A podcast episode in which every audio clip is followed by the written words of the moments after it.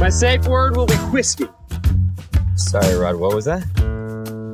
Whiskey.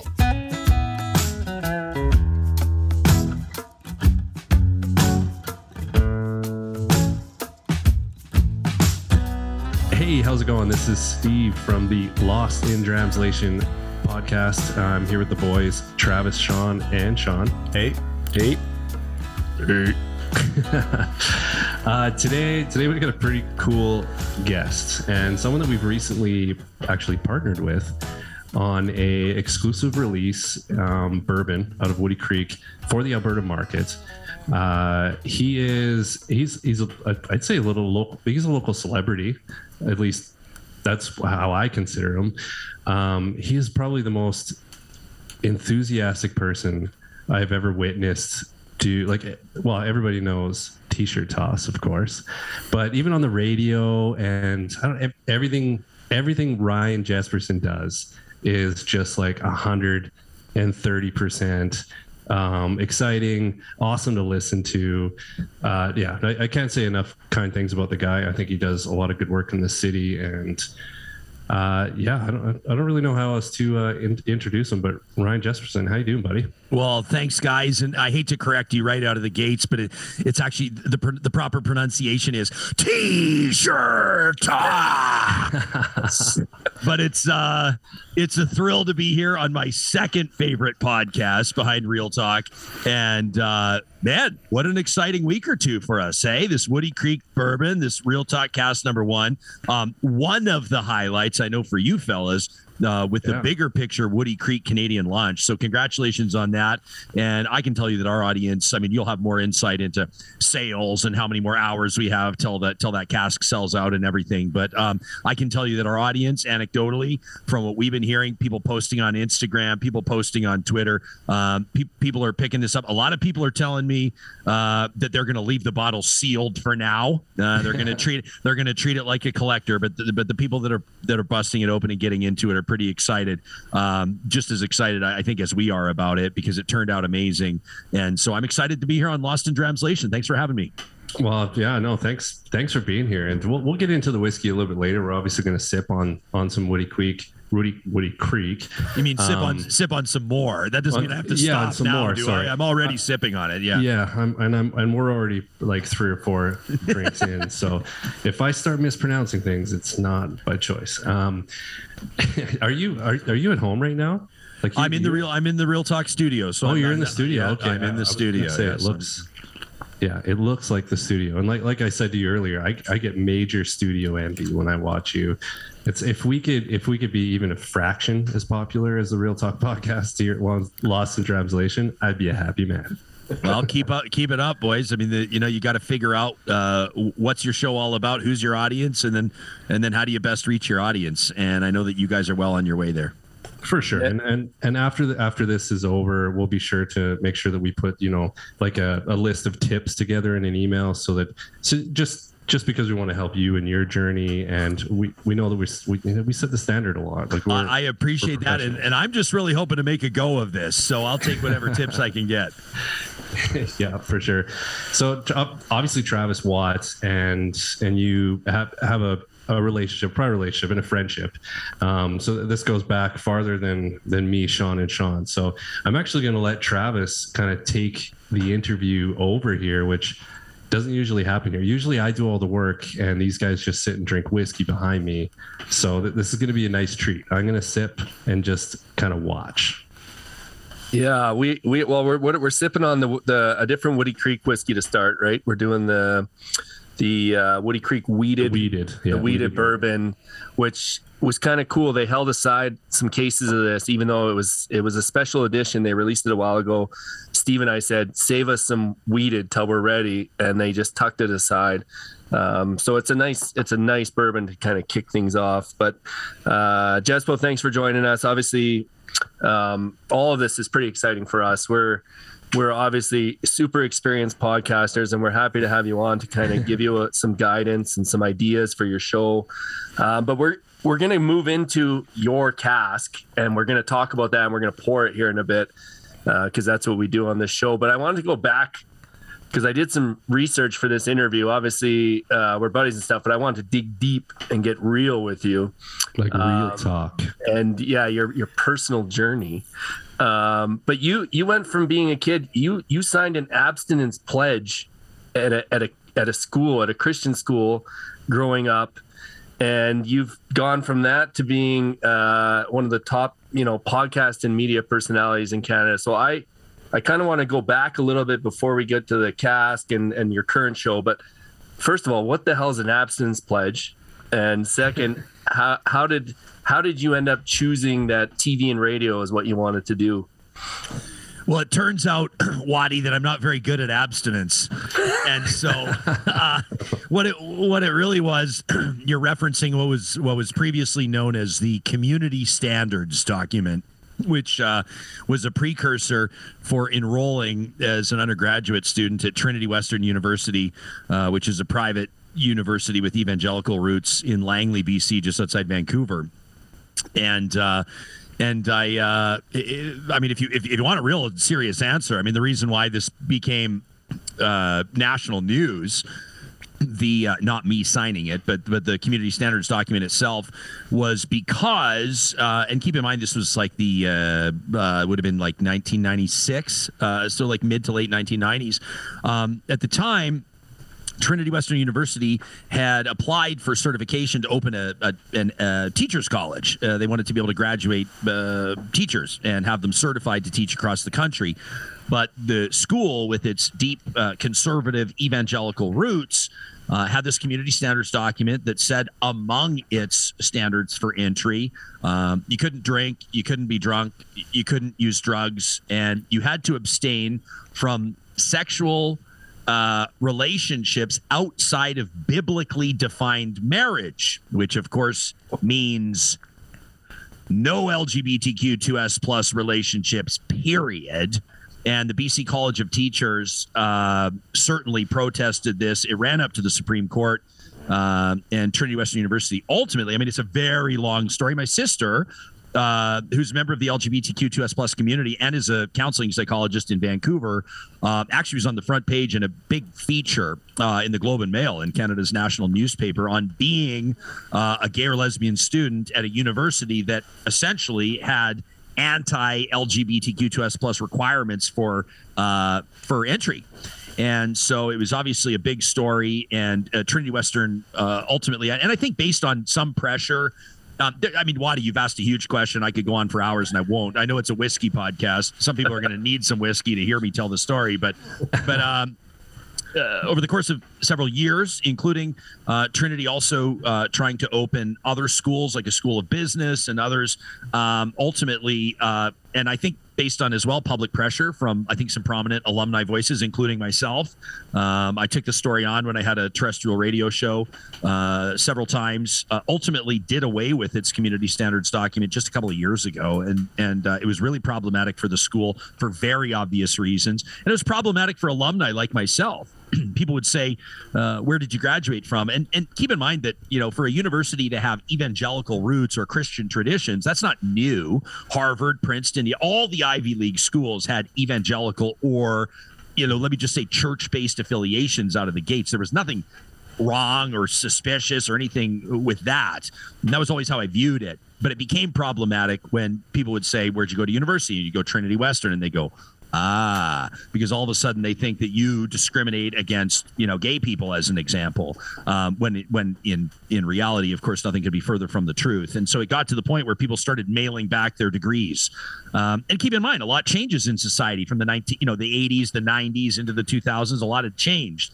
And so for a lot of alumni like myself, you know, we'd be approached with, you know, pitches like, hey, support your alumni, donate, help scholarships. And I'd be very plain in my response to the university, and I'd respond every single time. As long as you still have this document as a precursor to enrollment, you won't see another penny from me, and it won't happen. And we demand that you rescind that document. And so ultimately, they did. Now, I'm going to be honest with you, and I've told the story before. It's been written in features about me online and everything else that I, I I mean, I signed the document Donald Duck, uh, so I didn't. I didn't ever actually sign my name to that document. And of course, the reality is on that campus that it was just like UBC or UVic or anywhere else, in that there were keg parties and you know people were sleeping with each other, and it was really uh, nothing different on that university than anywhere else. As a matter of fact, it might have been a bigger party because you had a lot of kids that had been homeschooled through these evangelical traditions now going to Christian University and like finding themselves, right? And so I think a lot of people were on these sort of discovery journeys. Uh, but yeah, that was that that was that story. It's kind of an interesting one. It's part of my history. It's part of who shaped me, you know, and and what shaped me to become who I am today. Um, I always knew to answer the second part of your question about going into uh, I mean, I started in newspaper and then I went to into radio and then television, then back into radio and then now into uh, what we call modern media or new digital media, independent media. Um, know, when I was 11 years old, grew up in Calgary, and uh, of course, Calgary hosted the Winter Olympic Games in 1988. And long story short, I had a chance to meet uh, in a chance encounter in a lineup at concession, waiting to buy popcorn with my dad at a hockey game, uh, to meet Peter Jennings, the great Canadian news anchor, who of course was the host of ABC World News Tonight, the, their chief anchor and chief correspondent for many years. He's one of the greatest journalists in my mind of all time, and one of the greatest Canadian exports of all time. And uh, we chatted for, in, in, my mind, in my memory, about ten minutes. Maybe it was less than that. Uh, and uh, and I was fascinated by what he did. And, you know, as a kid, when you meet someone, like everyone has their story of, you know, you know, you met like Mark Messier or you met whomever, um, th- th- then you sort of feel like you know them and you feel like there's a connection to them. And so I would watch ABC News you know, not every night, but oftentimes uh, because I had met that guy and I felt a connection with him. And, and I think that those were the early seeds being planted of me um, understanding how stories were effectively told and and and how how journalists uh, you know conducted themselves and how a good interview happened. And a lot of it may have been subconscious, but I knew uh, by high school that I wanted to be a six o'clock news anchor, and that was always the goal. Yeah, it's it's one thing to be inspired though and another thing to actually follow through with it. And like I met Mark Messier when I was seven years old and wanted to be a professional hockey player, but I'm far from that. Um, right? Like it's it. You obviously put a ton of work on it, and you've you've kind of you've danced around all media mediums. Like you've you've been a part of it all. So I'm, I'm like I'm really personally curious. Um, what are what are some of the nuances and, and some of the things you you you liked and disliked kind of going from one to one. And and now that you finally landed kind of in a like you've landed in a spot now uh, running this this real talk podcast where you are you're managing yourself right? You're not you're not cutting through red tape um, to, to kind of go over what, what your agendas are and what you want to talk about. You get to talk about whatever the heck you want. And i'm sure there's there's some liberation involved in there yeah, for sure. And and we can all hear your phone buzzing there. If you need to take a call, don't mind us, pal. I mean, you can go ahead and you take that call. We'll just we'll just be here ready when you're ready to get back to us. yeah, I know. Uh, it started yeah, vibrating. No, the only no, call that matters is my my wife's because she's 30 coming up in 39 weeks pregnant. So oh, it wasn't wow. it wasn't her. So I quickly ended the call. Congratulations in advance. That's is that your first? No, second. Yeah, second. second. Oh, congratulations! That's Thanks, very man. exciting. That's very exciting. Yeah, I've seen it all. Like I've, I've written, you know, I've covered, uh, you know, the education beat for the Calgary Herald. I've you know written in print. I've I've been a, a, radio spot news reporter, you might call it, like a like a breaking news reporter.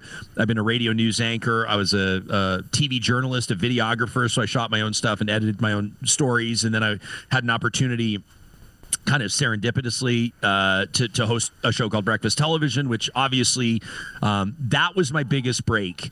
Uh, hosting Breakfast Television allowed me to step outside of, of what your traditional understanding of a journalist might be and to start having an opinion and to show personality and to, you know, I do interviews in one day, in one show, I'd, I'd interview a politician and a chef and and and uh, and the lead singer of a rock band uh, all in the same show. And it kind of you know allowed me to uh, sort of develop that side of uh, what it, I didn't develop it. I mean obviously you develop your skills but it allowed me to exhibit uh, what I've always had which was just a natural curiosity uh, around me and an understanding of what makes people tick. And and I love either telling people's stories or having people tell their stories on uh, my platform and or on a platform, and and that was a really special opportunity for me with with BT. I I, I outgrew my role there a little bit. I started really wanting to sink my teeth into things that had a little bit more substance, uh, things that would drive me crazy, things that I thought were important to be grappled with. Uh,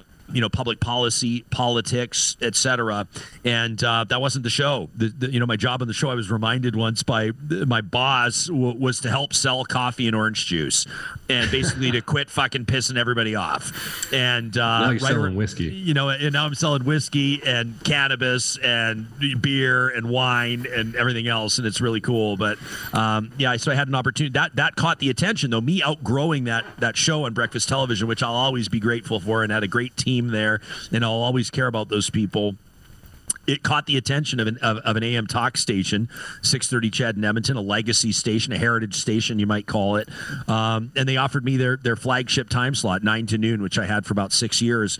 Um, and and um, you know, I guess over the course of that, uh, was able to sort of you know really when you talk about uh, you know uh, taking the show in whatever direction I like, or or you know allowing an audience to to dictate the editorial direction of a show, because I think that's important too you know, one of our stingers, they call it when it would come in in the, the voice of God, they call it would be like, you know, coming up is the Ryan Jesperson show. This is your, and it would introduce it. And a big part of it that I always insisted be part of the promotions of the show was that the announcer, the voice of God, would say, This is your show. Like we'd say that, we would communicate that to the audience. It's not me, Rush Limbaugh, showing up and just preaching. It's gauging where the audience is at and talking through things that were difficult to reconcile and making people, including me, the host, uncomfortable. And that to me is the sweet spot. That's where uh, shows grow an audience. That's where an audience finds fulfillment and grows together. And so that kind of, you know, 630 CHED, ultimately, I, I, I, outgrew that role as well because I asked inconvenient questions and made the wrong people uncomfortable.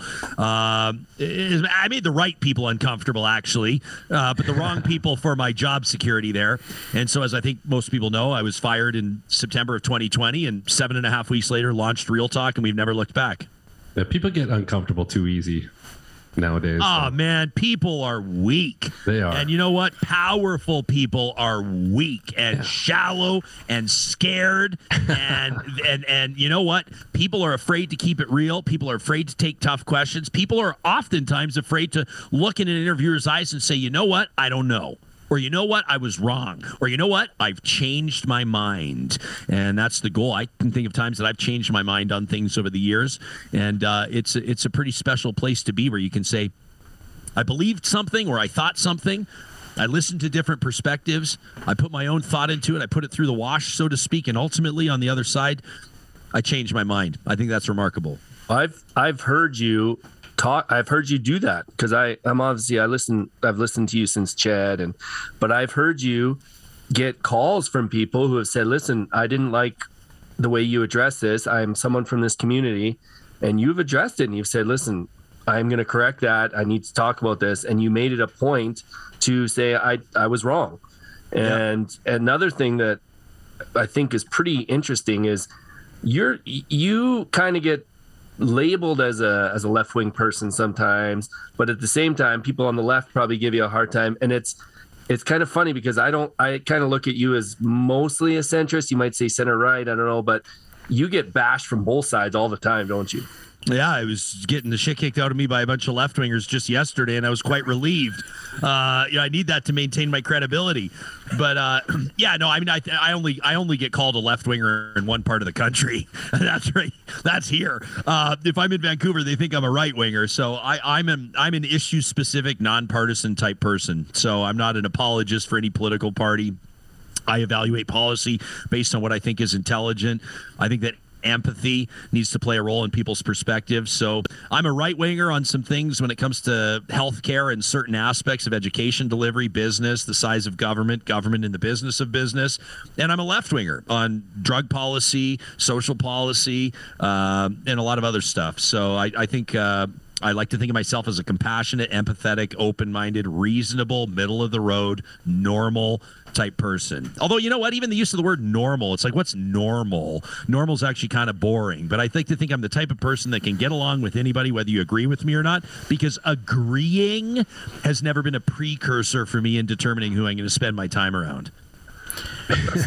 Speaking of Isn't that, that's what that's what democracy is supposed to be, though. It's supposed to be a system that that celebrates both sides equally, right? But we've we've just gotten away from that. We, this is not a political show. This is a show we drink whiskey.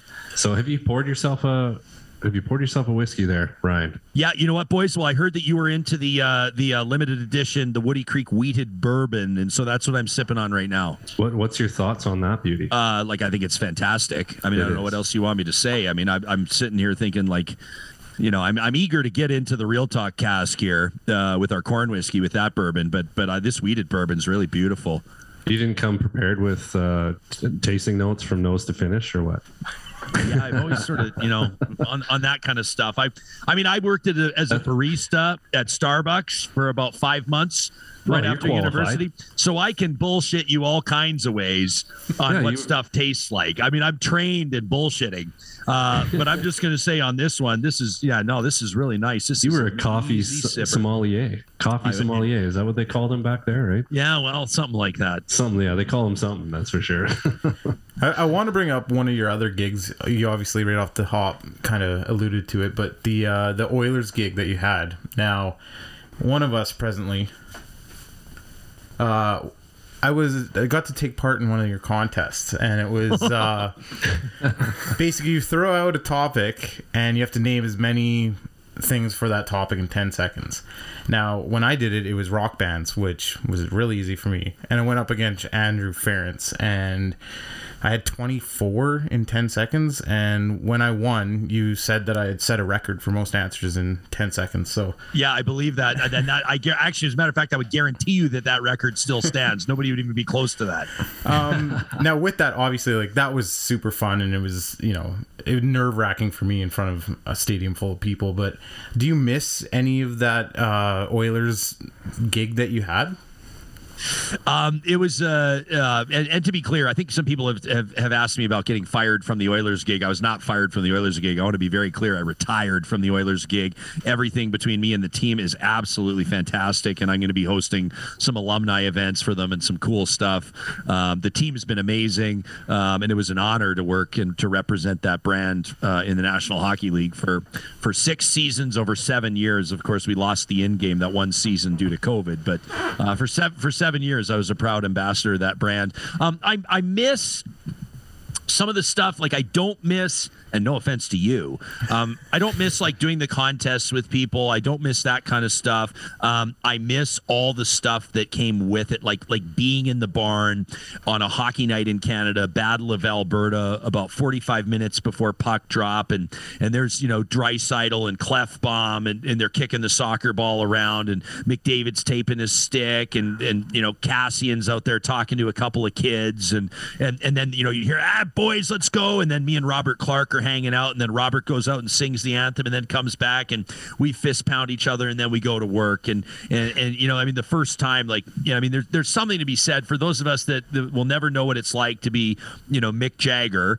Uh, there's something uh, about having a microphone in your hand and and, and then asking 18,430 people how you doing, and then just having this rink just explode on a Saturday night. I mean that was always very very special. Um, what's very cool about this, you know, as we're recording this podcast, we're about I don't know, we are 22 games into the season or something like that, 23 games in. Um, I've been to six or seven games already. Uh, I went to my first game with my son and sat with him um, as opposed to him coming to the game and watching dad work on the Jumbotron. I've been able to go to games with my wife. I've been able to go to games with buddies and and and sit in some great seats and and have some drinks. Because, of course, I would never drink when I was working, obviously. That would be completely unprofessional. No. Um, but so finally being able to have a drink at the rink and just relax and not run around all over the place um, has been really amazing. And I'm really, honestly, sincerely enjoying being a fan. Plus, Oil Country, uh, the best fans in the National Hockey League, are still very generous. uh, with their greetings and the drinks they're sending over and everything else. Uh, and so I'm having a lot of fun on the other side of it. You know what's funny? I, I went to the the season opener this year, and I'm riding the escalator after the game, and the the guy right in front of me is talking to his buddy, and he's like, "Man, the games are just not the same without that guy. What's his name? You know that guy that like the guy yelling at us all game long." what do you mean I'm yelling? yeah, like no word of a lie. The guy that yells at us all game. The game's not the same. And and my my buddy that was with me, he was like you're talking about Jesperson. He's like, that guy is a beauty. The games will never be the same without him, which is true. Honestly, it just it just isn't. I'm sure you guys can attest to that. Yeah, well, I'm going to be doing something that I can't I can't quite talk about yet, but I'm going to I'm going to be back behind a microphone at some hockey games coming up in the next little bit, and I'm really excited about that. Is I mean, there's something special about it. Oh, I, I might We're have an looking forward idea, and that's without even talking to you about it. Jasper, I know you just talked about taking uh, your son, obviously Wyatt, uh, to Oilers games, and you and I have a special connection with. We're both coaching our kids on probably the best Timbits team in Edmonton right now, the Northeast, the Northwest Hawks. Um, but just, I mean, everyone sees your media personality and you on the podcast, but I know how passionate you are as a father, and just just kind of touch a little bit on on being Wyatt's dad, being a hockey dad, uh, showing up in our sweats and our tracksuits every Saturday and Sunday. Um, I know we always have a little chat on the ice, but just talk. It's obviously something that we're both, I mean, super passionate about. But Wait, they ha- they haven't changed the name. They haven't changed the team names to Tim Beebs, like the like in the That's really too bad, isn't it? yeah yeah. It feels way like it feels like a missed opportunity. it does. Yeah, Waddy, geez, like I mean, w- w- if we're the best Timbits team, I'm like, we literally got blown up last Sunday game day. We we lost like forty to three. It was unbelievable. we ran we ran it like literally forty to three. Like it Good was it, it was it's like it was a football score. Um, but yeah, it's yeah. There, there's obviously a huge deficit when it comes to the skill of the coaches. But uh, you know, what do you want us to do about that? Um, in all seriousness, I didn't grow up playing hockey. I grew up uh, playing basketball and soccer and playing a lot of music and and skiing and uh, and so hockey to me was always uh, I was always passionate as a fan. And the house that we grew up on, we always had a, a rink right behind us, and so I grew up on the pond a lot. Um, and so I skated lots, and you know I was a, a, decent player, but I but I never played competitive hockey, and so this has been kind of a, a, a special opportunity for me to to coach Wyatt right from the very beginning, and and he's obviously fallen in love with the sport. I don't want to be the type of guy that that prescribes interests onto my son or onto our kids, and so uh, you know if he if he continues to love hockey, I want to be with him through the whole journey in, in whatever way you know he needs me or he can use me, and it's it's special to see him making friendships and you know, throwing sock tape around in the room with the kids and, and all that kind of cool stuff. Um, you know, for me, really, I had a special relationship with my grandpa, my mom's dad. Uh, his name was Rudy. Uh, that's why it's middle name. And uh, Rudy Dutka, my grandpa, was uh, about five foot seven and just this absolute firecracker. He was kind of like a Ty Domi type guy, but uh, like, that's a bad example because he's a skill guy. But he he had like he, he was the quarterback of his high school football team, and and he would tell me uh, in Vegreville, he'd tell me like he had a tough time throwing over the offensive line because I mean he was short, right? And he was also a left winger on the on the AJHL, like the provincial 1939 provincial champion hockey team, and so he was a, he was the guy that taught me how to skate. My grandpa was. Um, he's the guy that taught me how to swing a golf club. He was he was big in my life, and so in a way, um, you know, where where I drink my whiskey and smoke my cigars in our house, it's in our garage. It's called the Cabin. Uh, it's a great bar. I'm, I'm pretty proud of it. There's a big frame picture of the 1939 Vegreville Junior A team uh, that my grandpa Rudy was on as an homage to him, and so I, I feel a special connection um, every time Wyatt Rudy's out there on the ice with me, or I'm on the ice with him. I guess so. Yeah, it's pre- been pretty cool.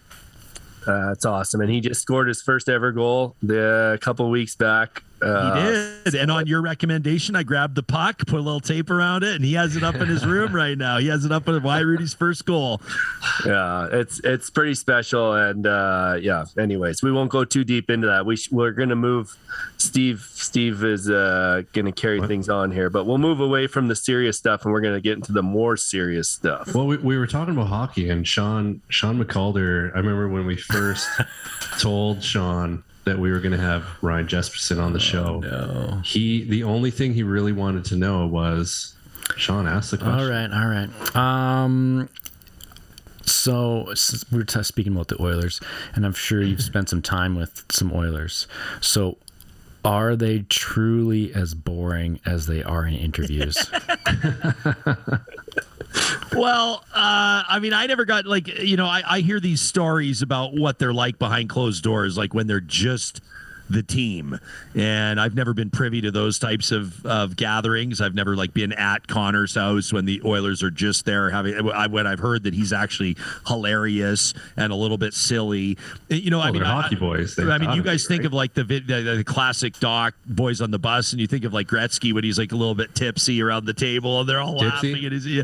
okay, smash? Yeah. and, uh, yeah. and, uh, and and like you see that different side of Gretzky, right? Whereas you know, of course, when when all these players in the public eye, they're so coached, and especially more these days, uh, to to be boring. And the culture of hockey, in my mind, is is, is really unfortunate in the sense that um, you know, I mean, they're they're they're taught to be boring and really to not give anything in interviews. Um, I, I, I want to be. I guess I'll speak frankly here, but I, I, mean no offense to any of my colleagues and friends that work in sports broadcasting because they do a really good job. But one of the reasons why working in sports uh, on the broadcasting side never appealed to me is because I honestly find zero value in any interview with almost any professional athlete. I I, I don't find them enlightening. I don't find them interesting. Um, I think sometimes on you know programs like After Hours or or you know maybe sometimes like if you know I, I don't know maybe you got Jim Rome or, or every once in a while you get somebody on Spit and Chicklets or something that'll you know Trevor Zegras of the Ducks just great, gave a great interview on Spit and Chicklets a while ago. Yes. I mean that you know I enjoy that kind of stuff, but but for the most part, um, the guys are very you know prim, proper, and kind of formulated. Um, I- you know, I'll say that. I mean, there are obviously some beauties, like you know, Zack Kassian's an absolute beauty. Nuge is an absolute beauty. Um, I had a chance for for several years, and and I think that that's still going to happen. We've just been interrupted by COVID, of course, but Nuge has been the honorary chairman for for the uh, cystic fibrosis, eh, the group and the chapter in Edmonton in northern Alberta that does an amazing job. And and and cystic fibrosis has always been something that's mattered to me ever since I was very young. A very dear friend of mine. Um, lives with cystic fibrosis. We were told she was going to die when she was 15. She's 43 right now, um, but obviously her health is always a concern, and so I've always cared very deeply about CF. And so Nuge uh, has uh, has been a big part of their gala every year, and I've been uh, you know honored to host it every year. And so that's meant that I've you know I've had a chance to like have dinner with him and kind of sit with him and get to know him and Brienne a little bit, and and he's just a real quality guy. Um, I love his story, right? Like because of money issues and other factors, when he was 12, he had to take a year off from hockey. I mean, can you imagine? You're 12. Everybody knows you're that good. Everybody know. I mean, the guy goes first overall in the NHL draft when he's 18. Imagine having to miss an entire year of hockey. And it's just like he's got this great perspective. He cares about people. It's very evident.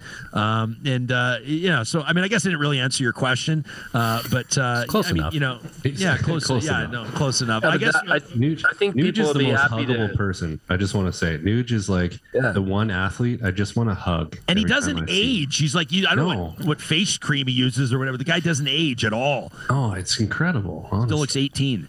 He needs to market face cream. Uh, He just just get a face cream on board and market it. Yeah.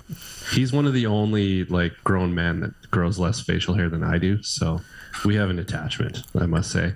I don't know, like the, the whole like uh, hockey.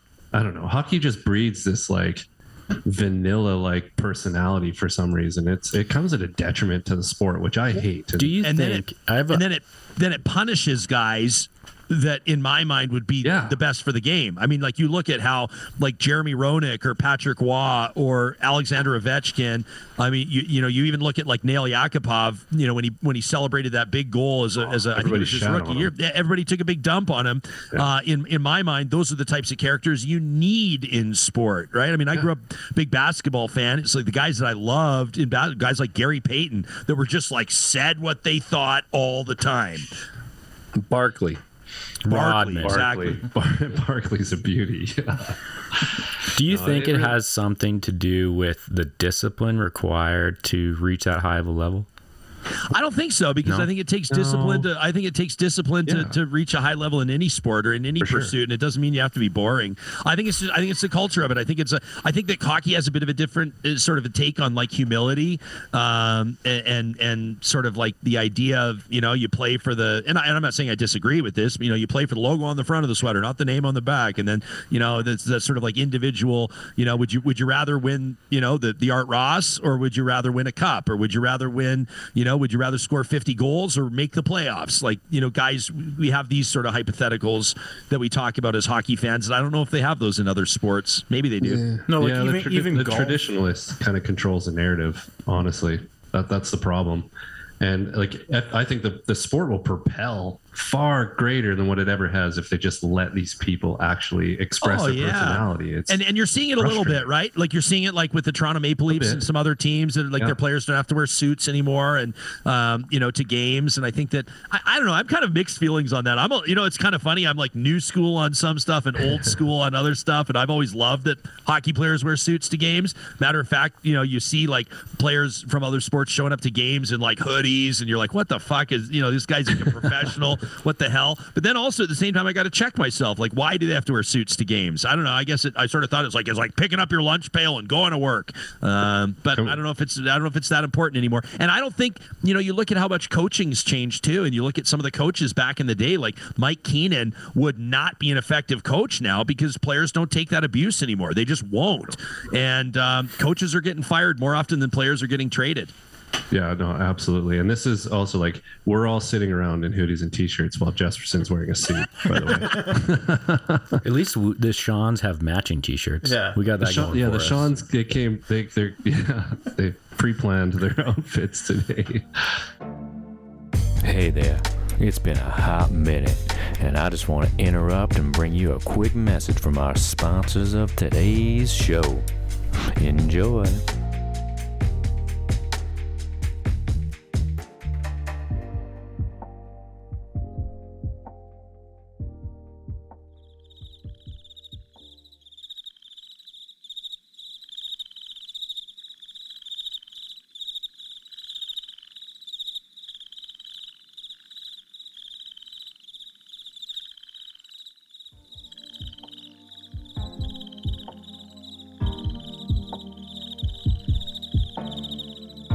There you have it. Thanks to all of our excellent sponsors for supporting the show, and thank you for continuing to listen. Have a great rest of your day. All right, so Um, again, we're obviously we're drinking now. I'm I've already moved on to the real talk bottle. I already finished both is- my samples. I just got it today, so this is the first time I've got to taste it. and It's blowing my mind.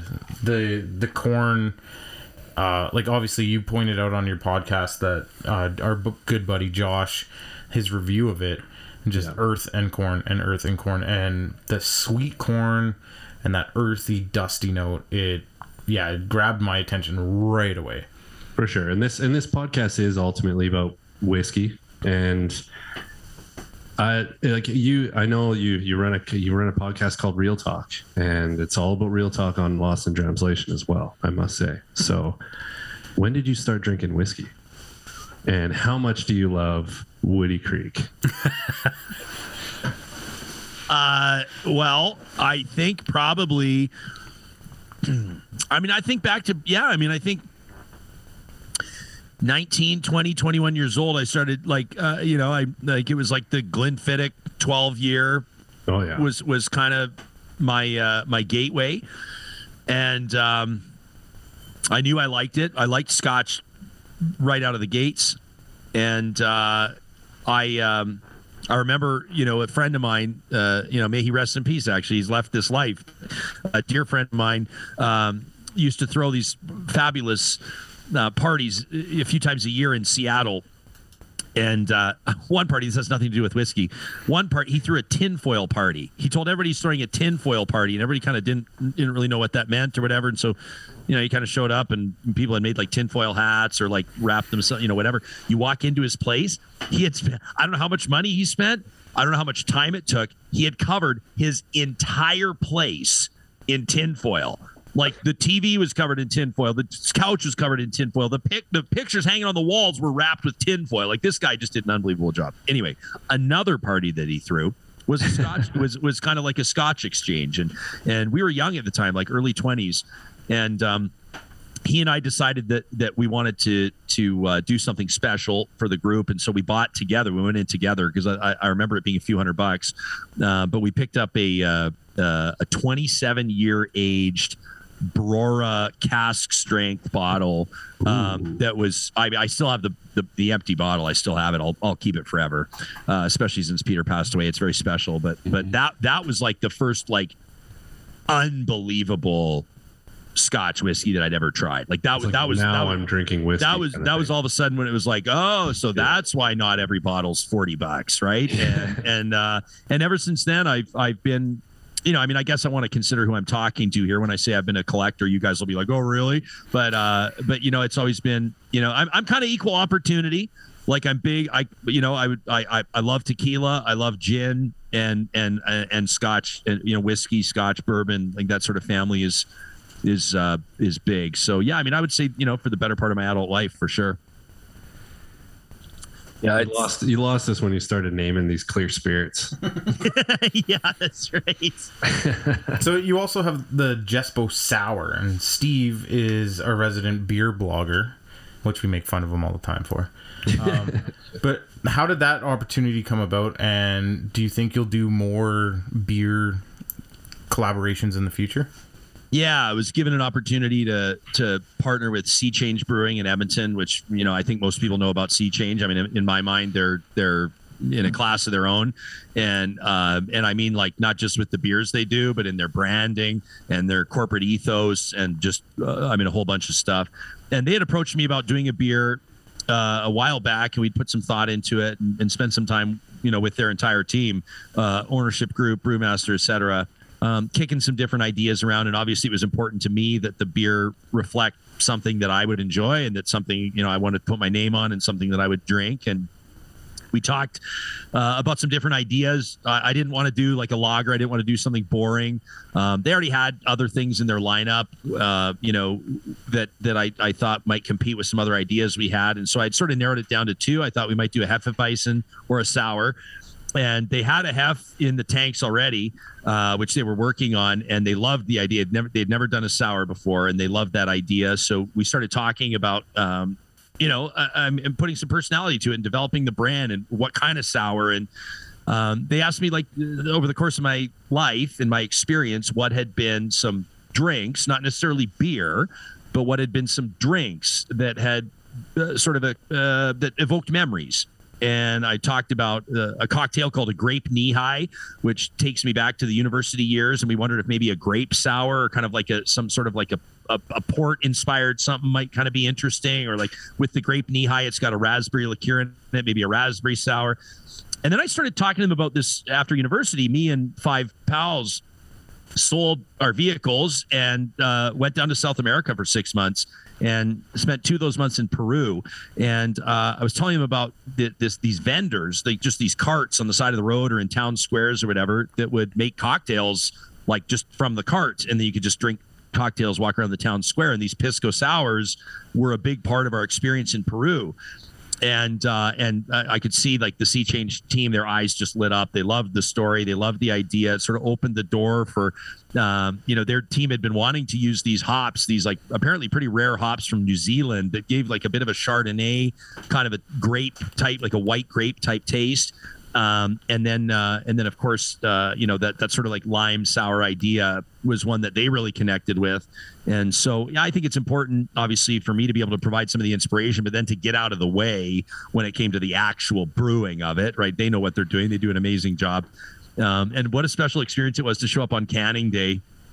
Canning day at a brewery is is very cool. It's obviously it, there's a lot of action going on and and um, it's the freshest that you're ever going to taste a beer and uh, and uh, that was a lot of fun that day. Got absolutely smashed, and uh, and uh, and it was great to see the uptake on the pisco sour. It was it was uh, it sold out pretty quickly. It sold out in about three weeks. Um, we were able to send the proceeds over to uh, a, a, nonprofit called In the Weeds, which does mental health counseling, provides free counseling and resources uh, for people specifically working in the hospitality industry. And I know that um, suicide and, and and and drug dependence and other things are an issue in hospitality, as they are in other industries. Uh, but especially wanted to be able to to send some love to people that had really been disproportionately impacted by COVID, the closure of restaurants and things like that, and and um, and I don't know if I'm allowed to announce this or not. I guess people that listen to Lost in Translation will, you know, get the leg up. You should have a, you know, membership has its benefits. So, you know, we've been talking to Sea Change about whether or not we do something different this summer. And I think we just had such a great response to the Pisco Sour that we're just going to re-release that one. Awesome. That, that, honestly, it's, since I'm I guess the beer guy in this room, um, I, I really enjoyed it. I'm not a big sour drinker actually, but I found that the the sour component of that beer did not take over the glass, yeah. which I really really enjoyed. And, and I'm, glad, was, I'm, glad, I'm glad to hear you say that because that yeah. was really a mandate that we had. Is that I know um, I like I said, I didn't want it to be too vanilla. Like I didn't want to just do a no offense to loggers, but like lagers are kind of like whatever. Loggers right? a lager. A yeah. lager's a lager. It is. Hey, I it like is. I like lagers. Yeah, and there's nothing wrong with. It. I mean, I like you know I've crushed 15 loggers after hockey. Just ask Waddy. But uh, you know I'm not uh, nothing against loggers, but I wanted to do something interesting. But at the same time, it's music to my ears to hear you say that because we wanted it to be. And and again, it's not for everybody. I mean, I got buddies that I, you know I gave them a four pack and they got three of them still in their fridge right now. Um, but uh, you know at the same time, we wanted it to be accessible and to not be like a real face twister. And I don't think that it is. No, it's it's it was very very approachable for a sour. A sour turns off a, honestly a lot. Like it's kind of an acquired beer flavor profile, right? Absolutely. So, but it was approachable in the sense that it it, it definitely appealed to both. I don't know a, a, few different types of beer drinkers. I'm actually surprised Sean was able to get that question out without stuttering because without Guinness in the question, um, I don't think he drinks anything else. So. I'm definitely a stout guy, but uh, I might have to yes. pick up some sours yes. this summer. Yes, we know. Anytime we talk about any sort of beer, Sean just like you lose him. You lose him instantly unless you said stout or Guinness or or something dark. Barrel aged. Yeah. Barrel aged. He's a snob. It was a perfect. Uh, it was a really good summer. It was a great summer beer, and for your first yes. sort of real talk release, you're right. It had some. It had the right amount of character without being too out there, and uh, I I I know that I crushed at least three four packs on my back deck. So oh, very easily. Good, very good pick, and it's it's also nice to to highlight a local brewery that's just doing a really good job uh, and doing. And that's maybe that'll stem to the next question, Steve. If you want to touch into the Woody Creek cast because we, we you didn't go local with this next pick. No, we went with you went with something unfamiliar to you, right? And and when so basically, I'm I'm curious what what was kind of going through your head when Travis calls or texts or however he got a hold of you, maybe um, I don't know, one of the dating sites, male dating sites, whatever, whatever it was. But um, when when he said, "Hey, I've got this cool brand, this Woody Creek brand, um, I want to send you some cask samples, and let's partner, let's do this thing." What what what went through your head? How was the process? How, how did you enjoy it?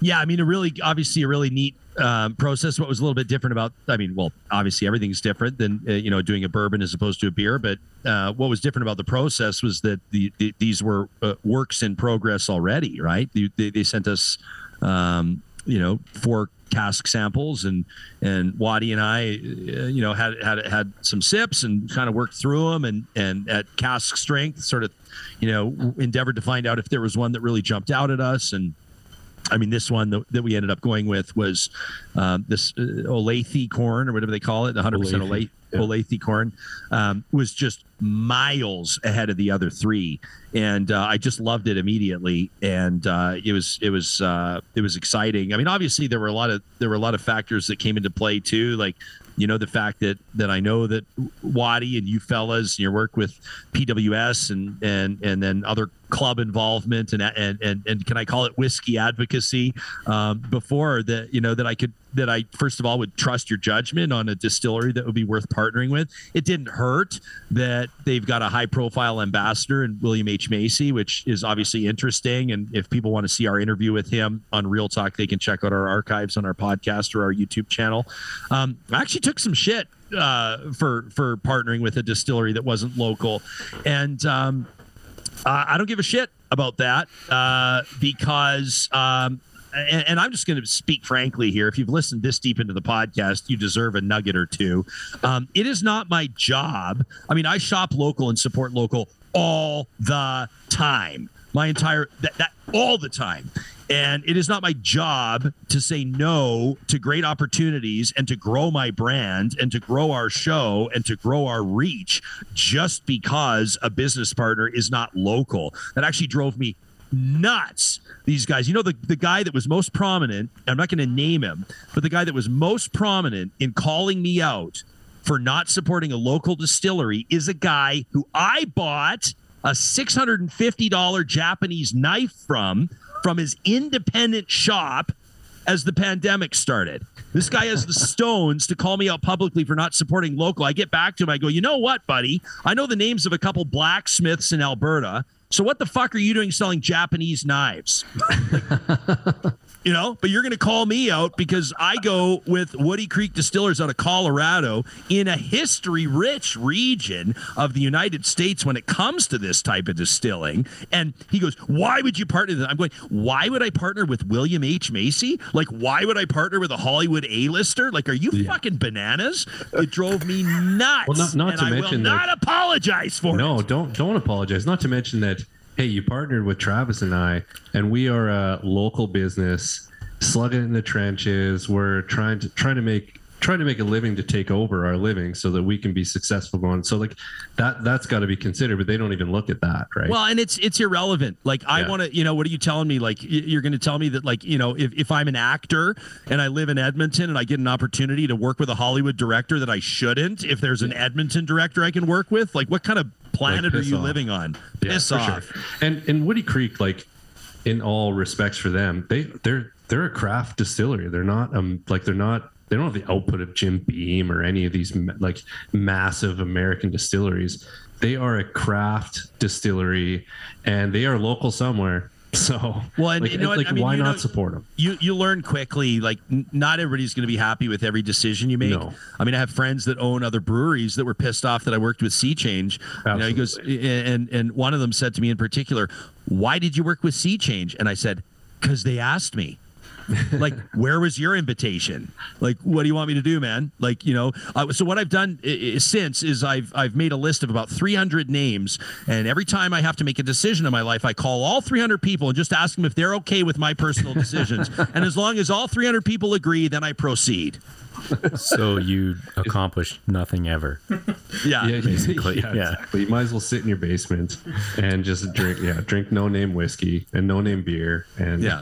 Yeah as long as it's made locally Guys, Lost in Translation just got real. Re- just super got real, yeah. well i figured i better deliver if you're going to have me on the show you know That's perfect. It's, the the uh, four or five um, people that download the show will appreciate it, and most of them are Travis Watt's family. So Well, we're we're getting close to wrapping up, anyways. But I know um, I'll jump in here and just say, like you, obviously, we just alluded to William H Macy. Um, Steve and I didn't know about William H Macy's affiliation with Woody Creek when we when we we aligned with them. We had no idea. We were preparing for the interview and did some Google searches, and we found out. But we were interested in this brand before, which is it makes it a good story because it's it's a good add-on, but it's William H. Macy does not make this whiskey, and he's purely a very natural, organic addition to the company, Yeah. which is which is something that we can say very uh, accurately. But you got to interview him. It was a big part of our launch. It was a big part of this cast. Um, just what was that like? It was it's a it's a Hollywood star. You don't you typically don't interview Hollywood stars. Um, and what was the whole experience like for you? What was the interview like? How'd you feel it went? And uh, just you know all that stuff.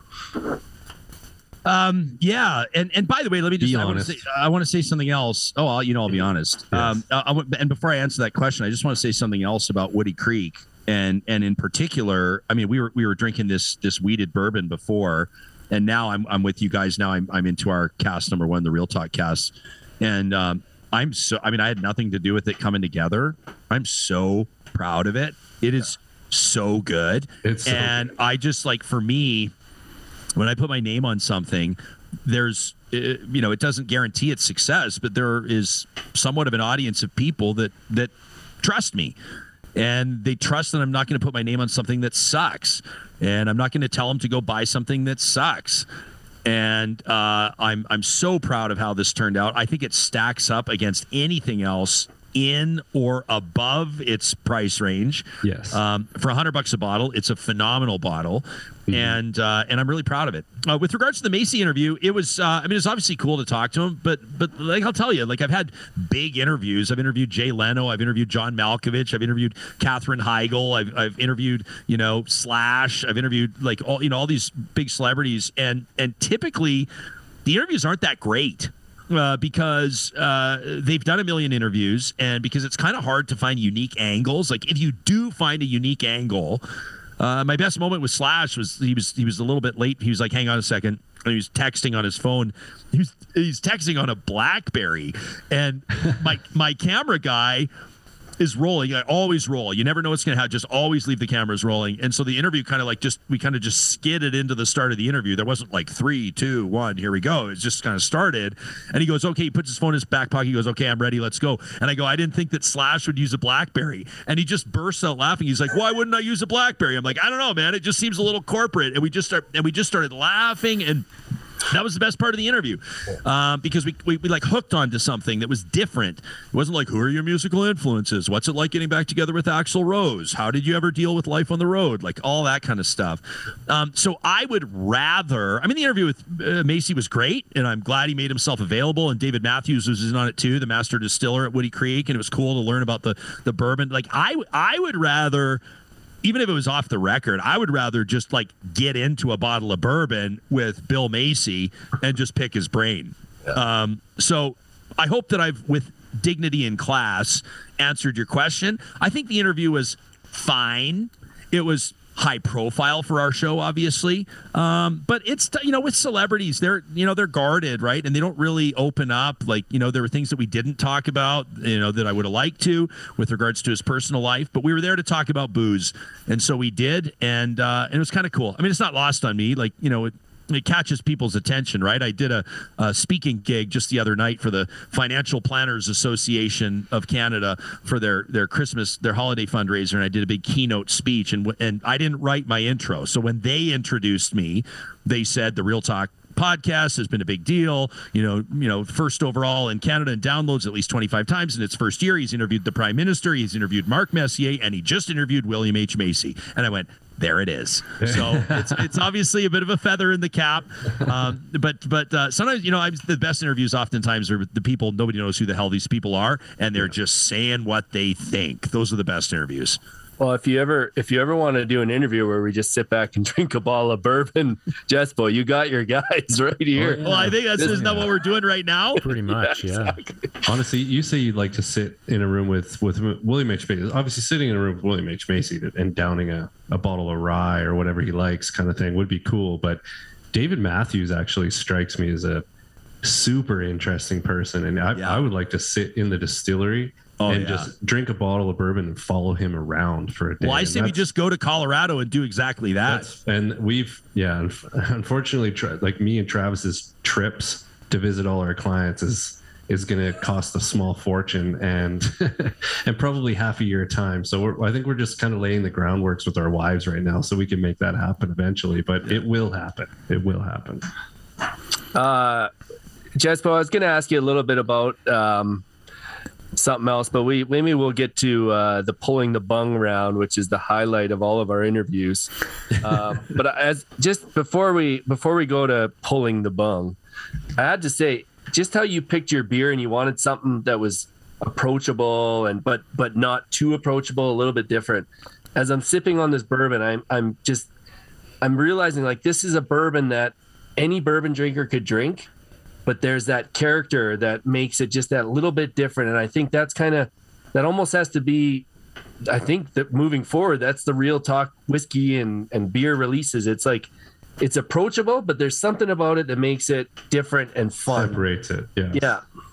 Yeah, it's. I mean, it's kind of like the show, you know, in a way that. Um, and I won't try too hard to turn this into some sort of a metaphor, but Um, I always want there to be a little bit of something that that kind of gives you a bit of pause and makes you go, huh, right? And so I'm like, I've I've heard people, you know, one of one of Edmonton's city councilors, Aaron Paquette, got his hands on a bottle and, and he reached out to me the other day and he said, gosh, he like he mixed it into an old fashioned and he was like, it was unbelievable.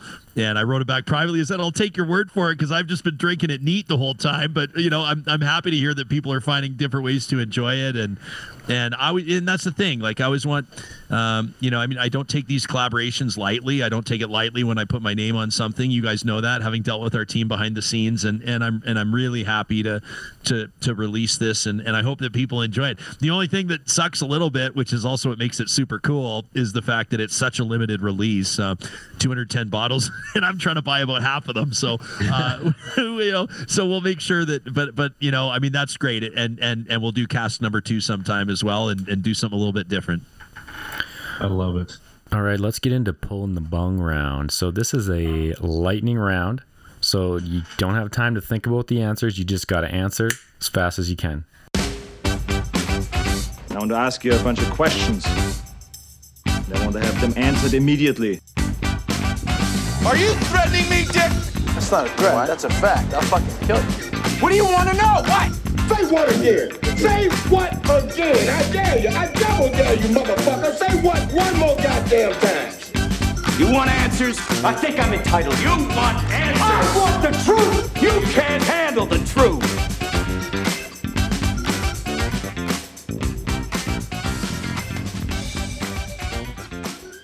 Got it? Yep. Ready? Yep. Desert Island, you get one beer and one whiskey. Uh, well, I'm obviously going to take the Real Talk cast number one, and uh, no, you know what I'm going to take? I'm going to take the Balvenie uh, Caribbean cask. I absolutely love it. And one beer, I would take. Um, I'm going to say I would take Sea Change Prairie Fairy. All right. Favorite Oiler not named Gretzky, Messier, McDavid, or Draisaitl? Um, uh, Kassian. We are coming over to your house to hang out in your garage bar. You're making us cocktails. What are you making? Well, I guess I'm not going to make you assholes gin sodas with all your judgment. Um, Nope. no, so I'd, uh, yeah, I'd, I'd probably, uh, uh, Rusty Nail. All right. Oh, I might stay for a second. Uh, favorite movie? Braveheart. Nice. Favorite interview you've ever done? Kevin Nealon. Least favorite interview you've ever done? This one. someone, someone you have not interviewed but would like to. Elon Musk. Favorite Oilers game segment? T-shirt toss by a mile. Cats or dogs? Dogs by a mile. Ultimate backcountry hiking trip. Oh, uh, uh, um, I mean, if you want to get your ass kicked, the Moose River route uh, that circumvents Mount Robson. Um, but most spectacular hike in Canada is the West Coast Trail. Right on. Yeah, absolutely. All right. I was telling the, I was telling the guys about your your your annual hiking trip and and you guys you you you fish with you know into the backwater and you you you you basically eat whatever you catch and I was saying this is a pretty it's a pretty cool That's thing. I'm yeah. Yeah. of it every time I see It's it. if you really want cool. if you want to see some of the most unbelievable rainbows uh rainbow trout you've ever seen in your life uh check out marvel lake on my instagram uh it's it's like one of the most special places on planet earth I remember seeing that trip on on like the socials or whatever. You're posting a little some pictures and stuff, and, and in the past, and yeah, it looks incredible. it's uh that's it's it's right off uh so you, you you can if you like you can you can hike in um to uh to the assiniboine lodge mount assiniboine um or if, if you're like if you're like us my pack was 102 pounds when we went in Oh my because God. because i was carrying 36 beers and and we choppered in and then uh so you chopper in and then we fished uh in uh, lake magog and a couple of the other lakes uh you know right at the foot essentially of mount assiniboine which is just absolutely spectacular and then you hike into marvel lake and i wouldn't tell anybody about this if it wasn't such a bitch to get into uh because most people do not reveal their favorite fishing spots but if you get into marvel lake you deserve to be there That's awesome. I think we'll record a show from there one day. There you go. We'll all hike in, and it'll just be booze in all our packs. Booze and audio equipment. Yeah. and tartar sauce. Yeah, And- exactly. Sure. Yeah. All right. So before we wrap up, again, we want to thank you for coming on. Uh, what's next in terms of the Jesperson line of Real Talk uh, alcohol? Uh, Jespo Gin, Real Talk Tequila, Ryan's Rum, or what I would highly suggest, Orion's Irish Whiskey. yeah. Have you ever had that Orion's Irish whiskey? That that uh, the cream liqueur they do is absolutely terrible. Have you ever tried that? Yeah, I have, and It's um, like absolutely awful. No, I, I, I prefer Carolans if I'm going with like an Irish uh, cream liqueur. Yeah. But Yeah. uh, like Hansen Distillery in Edmonton, they make some crazy good cream liqueurs. And I just picked up the gingerbread one today. oh, it's Oh, so yeah. good. So good. Yeah, we had uh when we first when we launched our show November 23rd of last year.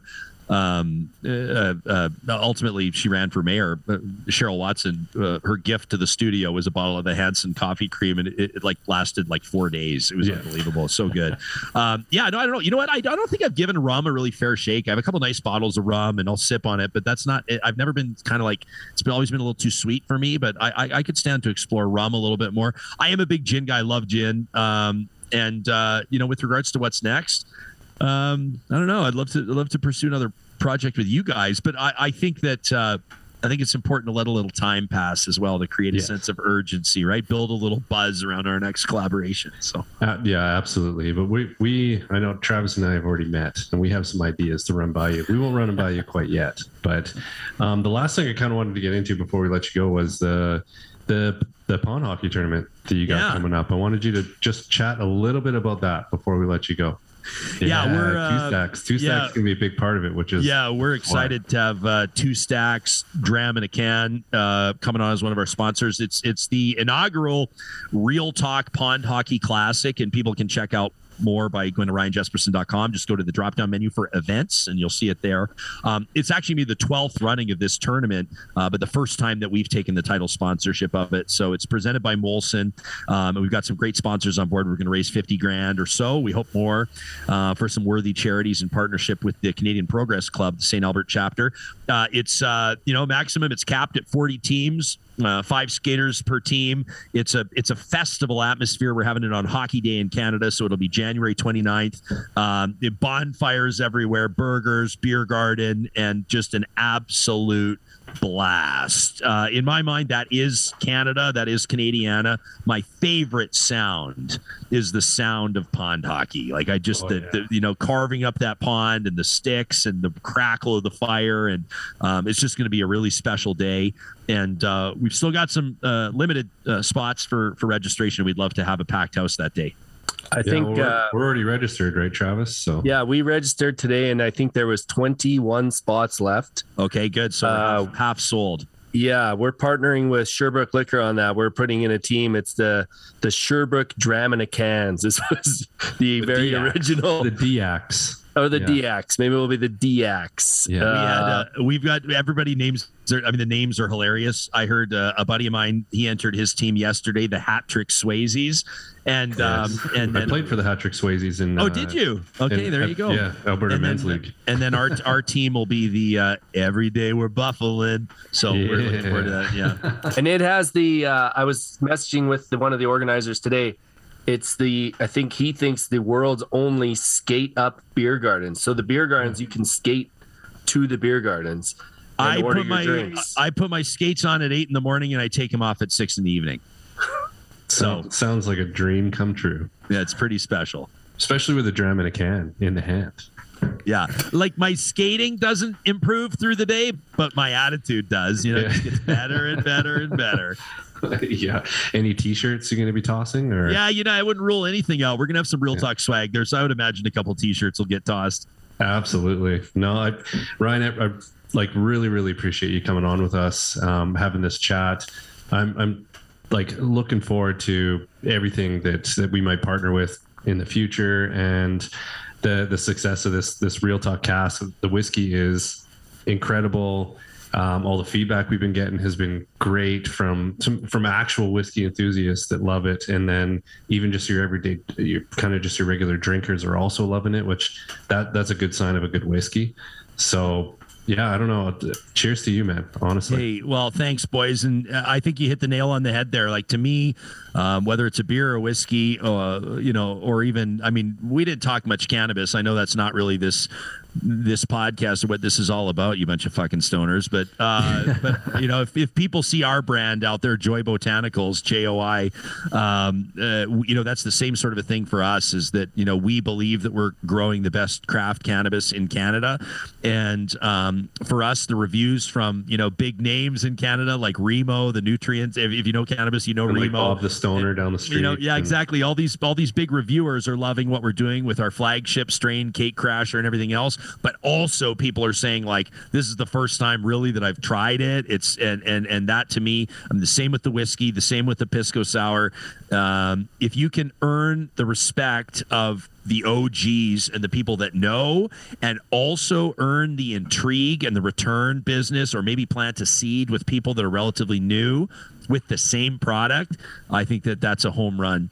And so it's been amazing to partner with you guys. I'm super excited to see what you're doing with PWS Imports and and and obviously with the Canadian launch of Woody Creek and and I'm honored to be a part of it. And so I, and thanks for the invitation onto Lost in Translation. This has been a lot of fun. Yeah, we might gain like two or three new followers or something like that. So this is exciting for us. Well, Yeah, well, don't forget it's key. You got to say things. You got to remind people. Now you need people to like and share and subscribe. For right? sure. You got to remind them all that kind of stuff. That was the last thing I was going to ask you. Can you make sure that you send an email to all of your family so that they download it too? Yeah, that's, that's what we rely on here at Lost in Translation. Moms. yeah, I get it. Oh, I get it. So you're just using me. Okay. Yeah. Now that we're clear.